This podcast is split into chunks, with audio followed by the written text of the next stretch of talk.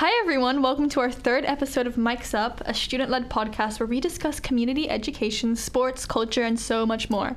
My name is Inka. I'm the head of public relations at the Diatmika Student Council, and I'm joined today by my fellow heads of departments Kayana, head of operations, Hi. Joannico, head of finance and fundraising, Hello. Natalie, head our president, Hi, everyone. and Rara, our head of creative.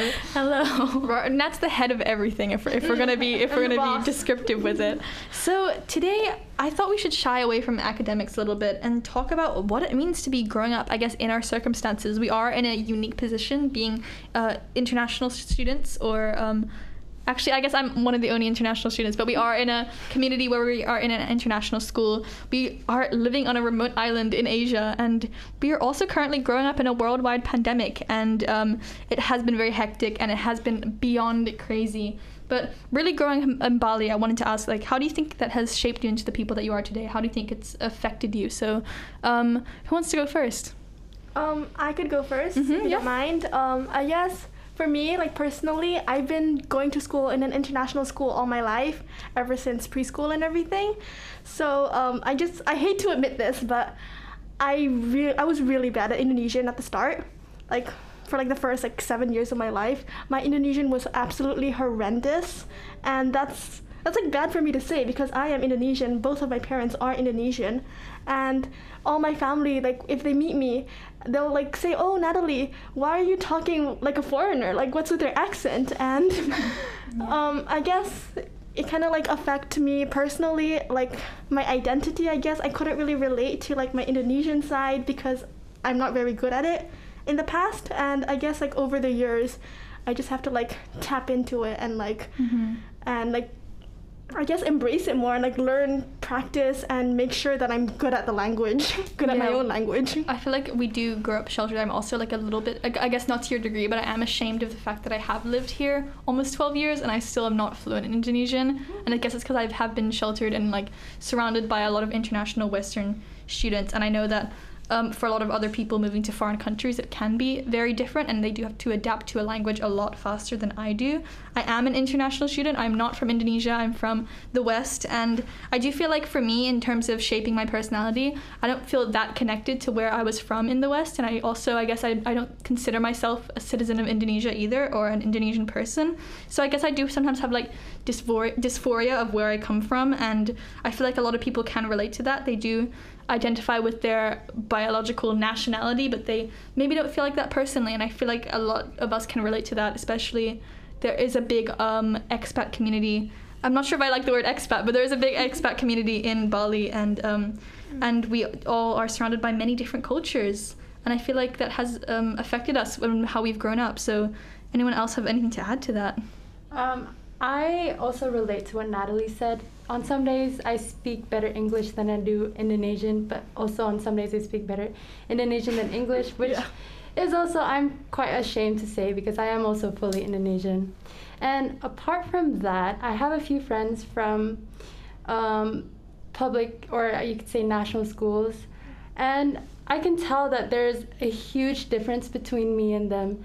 Like, for example, their you could say their school traditions it's they have like um very, very made what's it called seniority where like the older people have so much control There's a age, hierarchy. yeah, there's an age. yeah yeah yeah exactly and that is that does not exist here and in our school because we're like a tight knit, knit community so i guess um, i'm really glad that i'm in this type of environment where everyone is so welcoming and nice to everyone Mhm. so yeah i guess there can be a very big divide in cultures. We are Mhm. um, a very diverse school in terms, and especially in the fact that we do have we do follow a lot of um, Indonesian and, respect Indonesian culture, but we also do have a lot of Western cultures, like we call it classes, and um, but we also at the same time we call our teachers Pak and Ibu, and I think that um, yeah we do have, especially in comparison to a lot of in- international schools where they are predominantly white or they're predominantly follow a, a Western culture. We are quite mixed in the fact that we have UN and we have um, Cambridge, we have double awards, and we're very f- either 50-50 or we're very well very well mixed in. We're very diverse, and I feel like that does make us different from a lot of both national schools and international schools here. There's something about my experience that's not so much to do with culture, but um, I've been I've thought this for like a while, but living on an island is a little bit sad sometimes because people can leave so easily.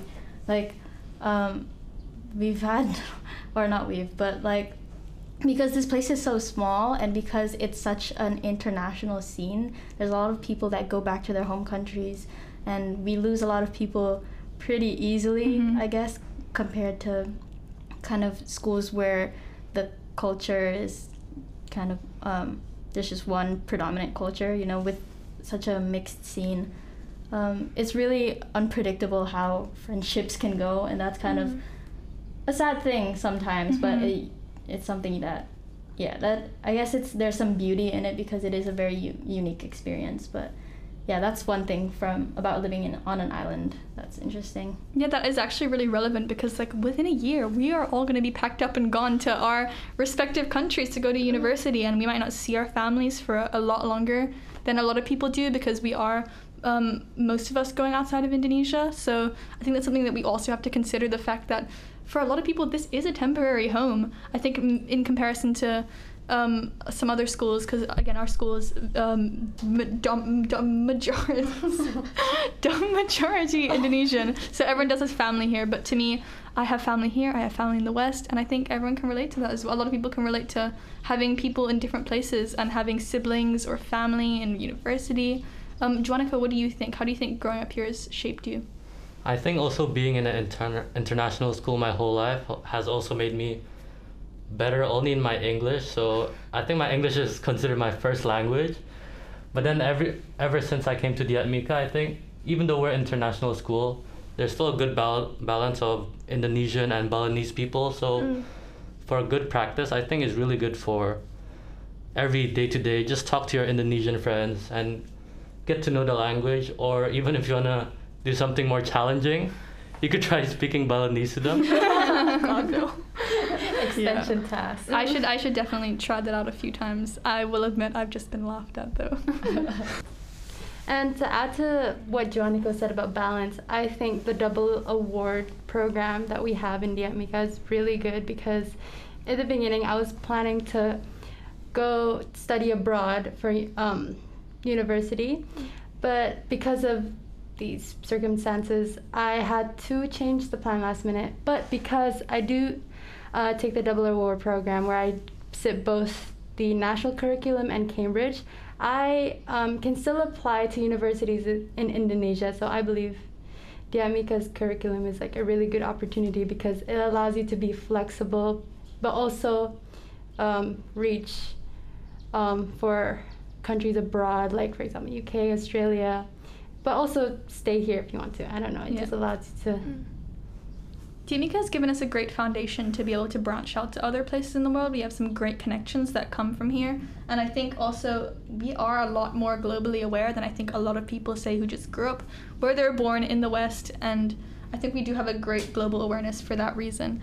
Um, that's all the time we have for today. Thank you so much for listening to this episode of Mics Up.